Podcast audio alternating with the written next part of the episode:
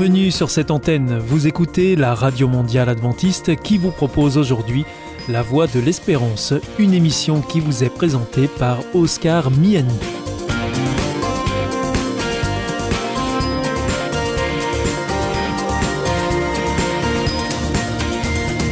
C'est avec grand plaisir que je vous retrouve sur notre antenne. Encore une fois, soyez les bienvenus à l'écoute de La Voix de l'Espérance, notre émission quotidienne de 30 minutes qui vous est présentée par Oscar Miani.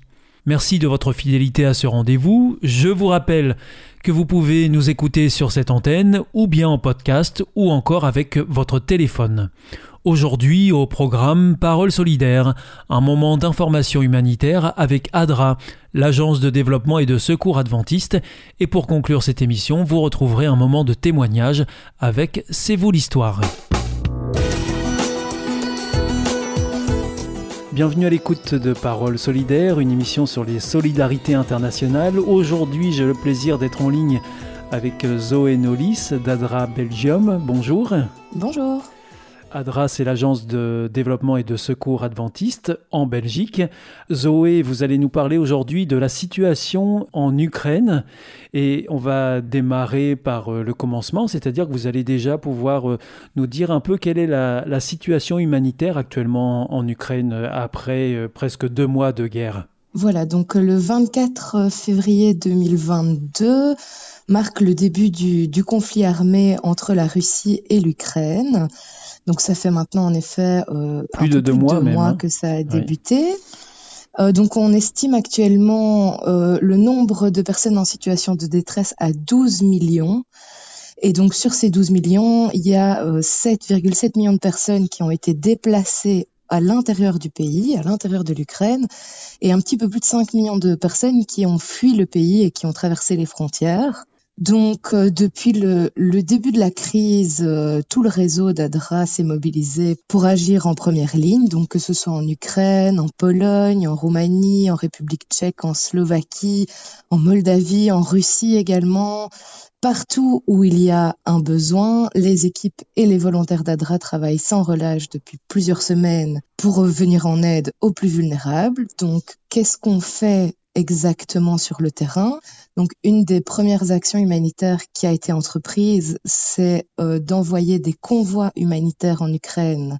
Donc, c'est Adra Roumanie qui a mis en place euh, cette action-là. Donc, euh, au jour d'aujourd'hui, il y a plus de 100 tonnes de, de, matériel qui ont déjà été envoyés en Ukraine. Et c'est quel type de matériel euh, qui a été envoyé? Ça, ça dépend un petit peu des besoins en fonction du moment, mais c'est euh, majoritairement de la nourriture et alors des fournitures d'urgence, donc des matelas, des vêtements, des kits d'hygiène, des choses comme ça. Le premier convoi humanitaire qui a été envoyé en Ukraine est parti le 27 février donc trois jours après le début du conflit où la réponse n'était pas encore tout à fait structurée euh, face à l'urgence. ADRA intervient aussi dans, dans différents autres euh, domaines, ou dans l'évacuation et l'assistance d'urgence la distribution d'eau potable et de nourriture sur le terrain, que ce soit en Ukraine ou dans les pays limitrophes. Et alors, on a également mis en place des tentes d'accueil dans les zones frontalières, donc en Pologne, en Moldavie, en Roumanie, en Slovaquie, pour accueillir les personnes déplacées et les personnes réfugiées. Et alors ça, c'est la réponse du réseau ADRA, c'est-à-dire euh, ADRA Roumanie, euh, ADRA euh, Pologne. Voilà, tout à fait. Du réseau dans le monde entier, en fait, hein, puisque ADRA est présent dans plus de 130 pays du monde. Ici, il y a une stratégie du réseau qui a été mise en place sur 12 mois, donc du 28 février 2022 au 27 février 2023, pour mettre en place des projets d'aide d'urgence ainsi que de reconstruction par la suite dans plus ou moins tous les pays limitrophes de l'Ukraine et bien entendu également en Ukraine, ainsi que dans d'autres pays qui accueillent euh, pas mal de réfugiés comme l'Allemagne ou l'Autriche. Il y a plusieurs objectifs à cette réponse d'urgence du réseau c'est premièrement de coordonner l'aide humanitaire sur le terrain, ensuite euh, d'apporter son soutien dans l'accueil des réfugiés à travers l'Europe et de renforcer les capacités des bureaux locaux d'ADRA pour pouvoir mettre en place et implémenter des projets. Alors ça, c'est la réponse qui a été donnée par euh, le réseau ADRA. Et spécifiquement, ADRA Belgium, euh, quelle réponse a-t-elle apporté sur le terrain et dans cette crise particulière en Ukraine? Nous, à notre niveau, au niveau de notre bureau, ben déjà, on est présent dans les réunions de coordination du réseau ADRA depuis, euh, je pense que la première a eu lieu le 28 février. Donc, euh, ces réunions sont mises en place euh, par ADRA international afin de tenir informés euh, tous les bureaux du réseau ADRA qui le souhaitent de la situation sur le terrain. Donc on voit que ça évolue. Au début, c'était deux fois par semaine. Maintenant, on est à deux fois par mois. Donc on s'adapte en fonction des besoins. On a fourni également différentes interviews, étant donné que nos équipes étaient sur le terrain euh, depuis le, premier jour du conflit. Donc on a pu donner des informations sur la situation du terrain. On a également pris contact avec euh, différents niveaux institutionnels en Belgique. Donc dès le lendemain de l'invasion, on a contacté la plupart des institutions et la, cellule de la solidarité internationale de la ville de Bruxelles nous a soutenus dès le 10 mars, donc ce qui est une réactivité qui est quand même à souligner, puisque euh, 15 jours après le, la catastrophe, on avait déjà des subsides institutionnels afin de pouvoir participer à un des premiers projets du réseau en Ukraine, donc qui était un projet d'assistance en cash aux familles qui étaient déplacées au sein du pays. Et donc pourquoi de l'assistance en cash? Parce que à ce moment-là, les besoins variaient euh, presque d'heure en heure et était différent pour les différents bénéficiaires. Donc euh, la, la, flexibilité voulait que qu'on offre euh, une assistance en cash afin que les gens puissent eux-mêmes acheter ce dont ils avaient besoin pour faire face à la catastrophe. On a également mis en place une campagne de collecte de fonds via tous nos canaux de, communication et on a été témoin d'une mobilisation qui était énorme. Et on a également différents groupes de volontaires qui ont mis en place euh, des petites actions afin de récolter des fonds pour la réponse d'urgence, donc que ce soit euh, de la distribution de flyers en porte-à-porte, euh, de l'accueil ou du soutien alimentaire aux, aux, réfugiés sur le territoire belge. On a eu également récemment des volontaires qui ont vendu des savons artisanaux ainsi que des biscuits lors d'une brocante. Et puis, on a également eu les, groupes de la, de la jeunesse qui se sont mobilisés le 16 mars pendant le Global Youth Day, où le thème de la journée était Loving the Forgotten, donc euh, aimons les oubliés. Et alors, il faut rappeler, euh, Zoé, que euh, ADRA défend des, des, valeurs, et vous pouvez nous rappeler ces valeurs en question? Les trois valeurs qui sont défendues par ADRA, la mission d'ADRA, c'est justice, compassion, amour. Donc, euh, ben, on voit évidemment que ces trois mots sont au cœur de la mission d'ADRA et qu'ils n'ont jamais été aussi importants que dans notre travail actuellement avec les victimes du conflit.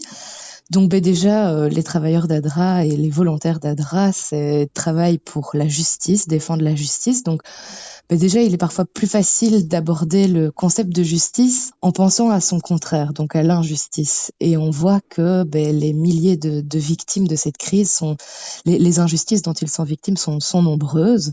Et donc reconnaître l'injustice dans cette crise, ça nous permet de réagir efficacement et devrait pour donner à tous les mêmes chances. Donc ça veut dire venir en aide à tous en fonction de leurs besoins spécifiques sans aucune distinction.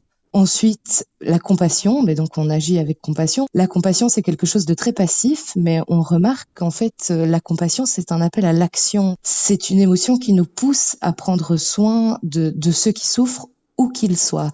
Donc actuellement, on, est témoin d'une mobilisation massive dans, la crise en Ukraine, comme on en a rarement observé auparavant. Et donc, on remarque euh, au sein du réseau et en général que la compassion est présente partout et qu'elle est active dans cette crise, que ce n'est pas quelque chose qui est passif. ADRA s'assure que chacun peut se reposer quelque part, peut reprendre ses forces et sentir qu'il n'est pas seul. Et donc pour nous, c'est effectivement également de l'amour. Alors merci Zoé de nous avoir rappelé ces valeurs hein, qui sous-tendent l'action euh, d'ADRA euh, sur le terrain et un peu partout dans le monde d'ailleurs. Pour terminer, euh, vous nous parliez de, de dons. Comment est-ce que les auditeurs qui nous écoutent là en ce moment peuvent continuer à soutenir les actions d'urgence d'ADRA Belgium? Donc il y a différentes solutions. Déjà notre site internet donc adra.be est mis à jour régulièrement concernant la situation et les actions qu'on mène en Ukraine.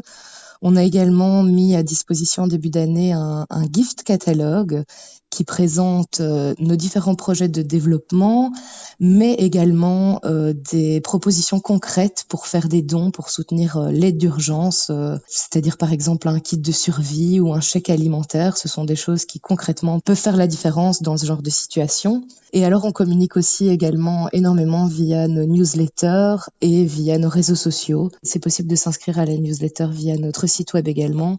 Et ce sont les canaux qu'on privilégie dans ces cas-là parce que l'information nous arrive assez rapidement et qu'on veut pouvoir la transférer euh, à toutes les personnes intéressées rapidement. Donc on rappelle un site internet adra.be. Voilà, tout à fait. Donc euh, merci beaucoup Zoé Nolis, nous arrivons au terme de cette émission. C'était Parole solidaire, une émission sur les solidarités internationales. Et aujourd'hui nous étions en ligne avec Zoé Nolis d'Adra Belgium. Merci beaucoup et à bientôt pour une prochaine émission. Au revoir. Merci beaucoup, à bientôt.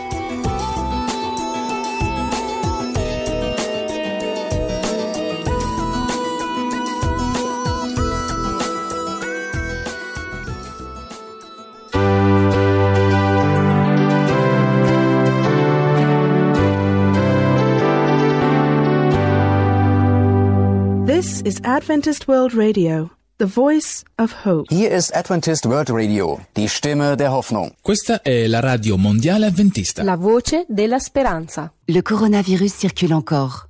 Les personnes âgées, immunodéprimées, malades chroniques et fragiles sont plus à risque de développer une forme grave de Covid-19. Pour elles et pour leur entourage, il est recommandé de continuer à porter le masque à l'intérieur ou dans les rassemblements. Ensemble, restons prudents. Ceci est un message du ministère des Solidarités et de la Santé.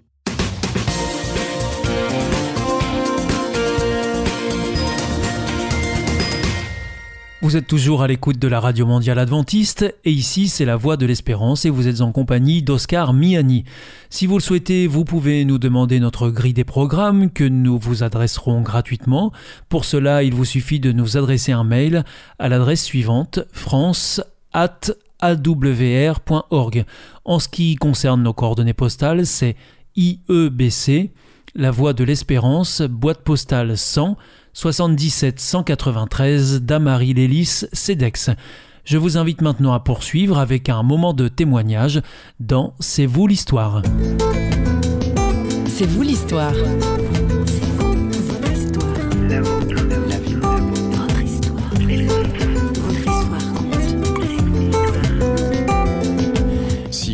Dois garder quelque chose, c'est simplement de dire aux gens, bah, dans la voie de la délinquance, de la drogue, etc., on s'en sort pas indemne et que euh, il est possible de voir Dieu reconstruire sa vie si simplement on se tourne vers lui. C'est le message que j'essaye d'apporter, soit en prison, dans les banlieues, ou à des gars que j'ai connus petits euh, dans la cité. Ouais, euh, c'est le message qui est là, qui est sur mon cœur et que j'apporte chaque jour quand je le veux.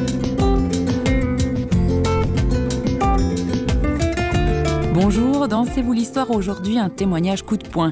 Yanis Gauthier est un ancien délinquant. Il a grandi en banlieue parisienne entre les coups, la précarité et la drogue. Aujourd'hui, l'homme est un affranchi, libéré par Dieu lui-même. Le loup qu'il était est devenu un agneau. Difficile à croire, notre journaliste François Sergi l'a rencontré porte Clignancourt à Paris. Pourquoi est-ce que votre mère vous a abandonné? Elle était très jeune quand elle m'attendait et en pensant à son avenir, elle a fait une dépression. Et je crois que je, je représentais euh, un fardeau pour elle et euh, elle n'était pas prête à assumer, en tout cas, euh, sa responsabilité maternelle.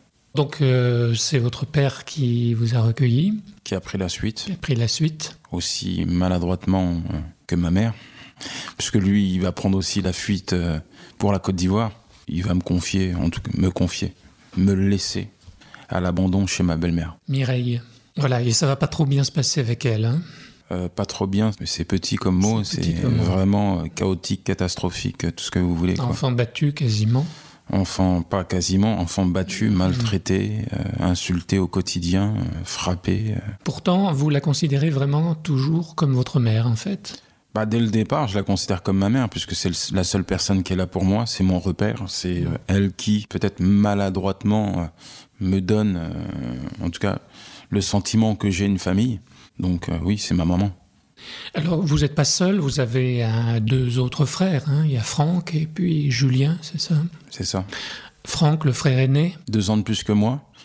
qui va en- aussi prendre le rôle de mon père. Vous l'admirez un peu? Je l'admire. Je l'admire parce que bah, c'est mon grand frère et puis euh, euh, c'est lui qui pourvoit à mes besoins. C'est lui qui me défend à l'école quand je suis confronté à, à des altercations avec mes camarades. C'est lui qui est là et c'est lui qui me, bah, me montre certaines choses. quoi. Ça se situe donc en banlieue parisienne, dans une banlieue difficile? Très difficile, la Courneuve, donc euh, au 4000. Ah, là, c'est vraiment le ghetto, la prison à ciel ouvert, euh, où euh, on je fais face euh, très tôt à la violence au quotidien. J'ai un corps qui porte les stigmates de la vie en banlieue. Dernièrement, j'étais à l'hôpital en train de faire un examen. Le, le docteur m'a demandé si j'avais fait la guerre. Je dit oui, à la cité, j'ai fait la guerre puisque j'avais des éclats de balles dans, dans l'épaule, etc. Bref, euh, oui, Dieu m'a préservé la vie. Et, Vous avez entendu une petite voix à l'hôpital euh, Ouais, qui m'a dit tu vivras. Mais euh, bon, cette voix m'a rassuré. Mais euh, j'en avais besoin parce que humainement parlant, euh, c'était très très très difficile.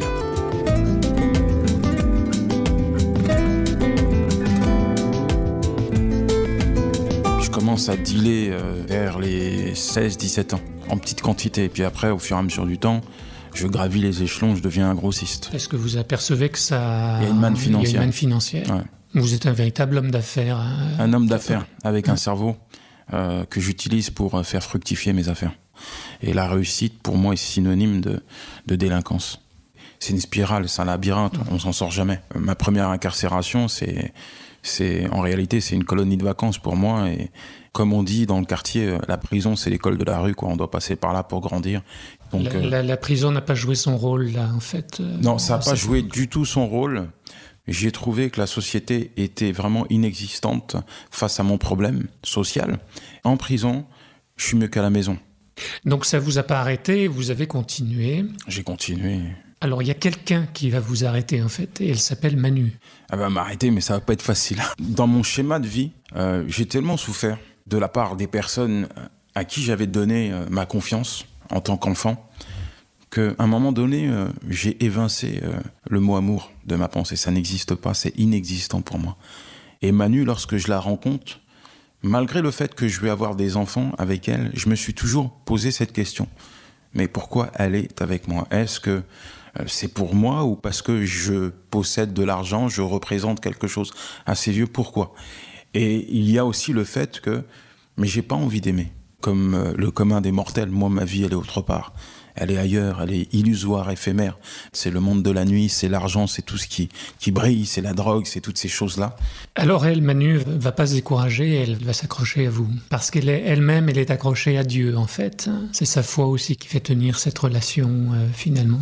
Je crois que Dieu lui permet d'avoir un autre regard sur moi, et d'avoir un discours d'amour, euh, d'avenir. Et euh, c'est un discours que j'entends, mais que je mets de côté parce que euh, ça me fait peur. Je crois pas en la famille et je crois pas que je pourrais y arriver. Et il y a eu de nouveau retour à la case prison. Mais là, c'est pour des faits beaucoup plus graves, puisque c'est pour des vols à main armée. Je vais entraîner Manu, mes enfants dans mon histoire. Elle est enceinte, euh, on a deux enfants en bas âge, et on était sur le point de se quitter de nouveau. Et pendant ma détention, euh, elle va euh, se manifester encore une fois et, et me témoigner de son amour. Et vous savez, euh, c'est dans ces périodes que je vais réaliser que j'ai en face de moi une personne qui m'a aimé plus que ma propre mère et qui ne n'est pas avec moi pour euh, ce que j'ai dans les poches puisque j'ai plus rien, mais qui est avec moi parce que elle m'aime, tout simplement.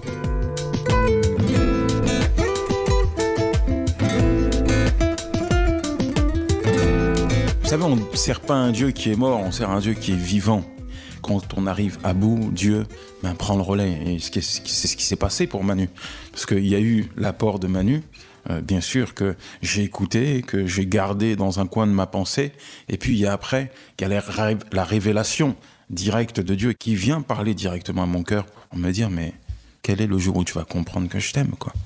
Et là, c'est un vrai déclic pour moi. Je réalise que, en fait, tout ce qui arrivé, c'était pas de la volonté de Dieu. Euh, bien sûr, il y a- on ne choisit pas sa famille, mais à un moment donné, on fait ses propres choix. Et quand on, on s'enterre dans la voie de la délinquance, on ne peut pas s'enfermer dans l'idée que euh, c'est Dieu qui a décidé de m'envoyer là. Non. Donc à un moment donné, Dieu prend le relais et c'est le déclic. Ça prend du temps, mais euh, Jésus peut-il faire quelque chose pour moi? C'est la question que j'ai posée. Qu'est-ce qu'il a fait? Bah, Il a reconstruit ma, vie totalement aujourd'hui. Et à partir du moment où je lui ai confié ma vie, j'étais vraiment euh, sur les rotules, hein, je peux le dire. Et quelques mois après lui avoir confié ma vie, euh, je suis libéré provisoirement. Ensuite, euh, au bout de sept mois quand même, pour des vols à main armée, c'est un miracle, premier miracle. Le soir même, ma femme accouche, deuxième miracle. Je suis encore plus convaincu de, la véracité de ses bienfaits. Et puis, euh, il m'ouvre la porte pour un travail. Alors, comme vous parliez de la belle vie, le premier travail que Dieu me donne, c'est celui de, de plongeur. Mais je réalise une chose, c'est que mon maigre salaire m'apporte une joie, une joie que j'ai jamais eue, même en gagnant des sommes astronomiques, parce que j'ai la joie d'avoir un travail honnête et de gagner honnêtement ma vie, de pouvoir pouvoir aux besoins de mes enfants. Puis après, il me donne une fin pour l'Église, donc une fin, c'est-à-dire un désir d'aller à l'Église. Il utilise les, les frères et sœurs de l'Église pour me reconstruire, me revaloriser. Je me baptise, je me marie, je deviens un père. Un dernier mot sur le rejet, parce que finalement, euh, vous côtoyez des jeunes, vous allez dans les prisons. Qu'est-ce que vous pouvez dire par rapport à cette question du, du rejet sur lequel vous avez écrit? Comment est-ce qu'on peut guérir d'avoir été rejeté et abandonné? Bah, la première chose, euh, un, quelqu'un qui est rejeté aussi rejette indirectement, puisqu'à un moment donné, on s'endurcit. Comme je l'ai fait, la première chose, c'est, de se tourner vers Dieu. Et puis, euh, c'est de considérer que, même si pour beaucoup c'est parfois difficile, que Dieu est notre Père et que lui nous a pas abandonnés. Et je crois que dans la relation que nous avons avec Dieu, il y a, il y a vraiment cette guérison que nous avons besoin sur le plan spirituel et psychologique. Pourquoi? Parce que cela va nous permettre de nous restaurer psychologiquement. Euh, moi, en ce qui me concerne, Dieu m'a permis de, de me tourner vers ma mère, de me tourner vers mon père, et je me suis aperçu que ma mère, en réalité, c'est pas parce qu'on a rejeté qu'on est heureux. Souvent, les gens qui ont euh, rejeté ont été rejetés, et ça a été le cas de ma mère. Et je lui ai fait part de ce que j'étais aujourd'hui. Et sans revenir sur le passé, j'ai ouvert la porte de ma maison, de ma famille, à, ma maman. Et ce, cela lui a permis, et ça nous a permis de reconstruire une relation. Vous parlez de votre mère euh, biologique Biologique. Je me suis retourné vers Mireille, je me suis aperçu que Mireille avait souffert du rejet, qu'elle n'avait pas reçu d'amour dans sa famille, qu'elle avait retrouvé sa mère pendue dans le salon, qu'elle avait vécu de foyer en foyer. Bref, elle ne pouvait pas donner, c'est ce qu'elle m'a dit, je ne pouvais pas donner de l'amour simplement parce que je n'en ai pas reçu. Et mon père, je me suis tourné vers lui le jour où il revient pour enterrer son fils. Et là encore, ça me permet de rétablir, reconstruire une relation. Et qui plus est, mon père accepte le Seigneur Jésus dans sa vie. Donc, c'était vraiment extraordinaire. Voilà. Si je dois garder quelque chose, c'est simplement de dire aux gens, bah, dans la voie de la délinquance, de la drogue, etc., on s'en sort pas indemne et que euh, il est possible de voir Dieu reconstruire sa vie si simplement on se tourne vers lui. C'est le message que j'essaye d'apporter, que ce soit en prison, dans les banlieues ou à des gars que j'ai connus petits euh, dans la cité. Ouais. Euh, c'est le message qui est là, qui est sur mon cœur et que j'apporte chaque jour quand je le peux. Il y a un choix à faire. Il y a toujours un choix à faire. Il y a un bon et un mauvais choix. Le bon choix, il t'amène vers le haut. Le mauvais t'amène vers le bas. Quel que soit le contexte quel social que soit, dans quel que soit le contexte, il n'y a pas de contexte qui doivent déterminer euh, le choix qu'on doit faire devant Dieu. Autant les gens qui vivent d'une manière aisée peuvent subir d'autres choses qui peuvent être difficiles à vivre, autant les gens qui vivent dans un contexte social démuni peuvent vivre des choses très bonnes au niveau familial et, aussi euh, traverser des moments difficiles, peut-être la précarité qui va les pousser à faire des choix. Mais en cela, euh, il y a un choix qu'on doit faire, c'est celui de se tourner vers Dieu parce que Dieu est capable de construire un avenir serein pour n'importe qui.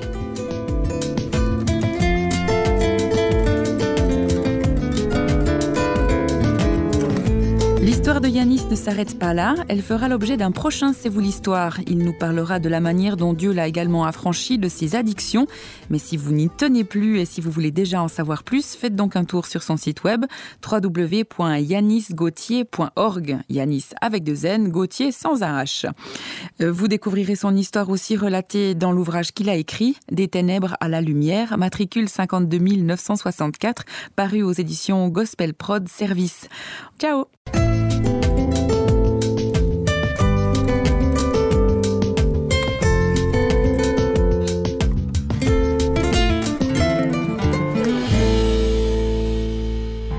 sentez isolé, désorienté, perdu, en recherche L'IEBC, l'Institut de la Bible par correspondance, vous accompagne et vous propose des cours gratuits à suivre chez vous et à votre rythme.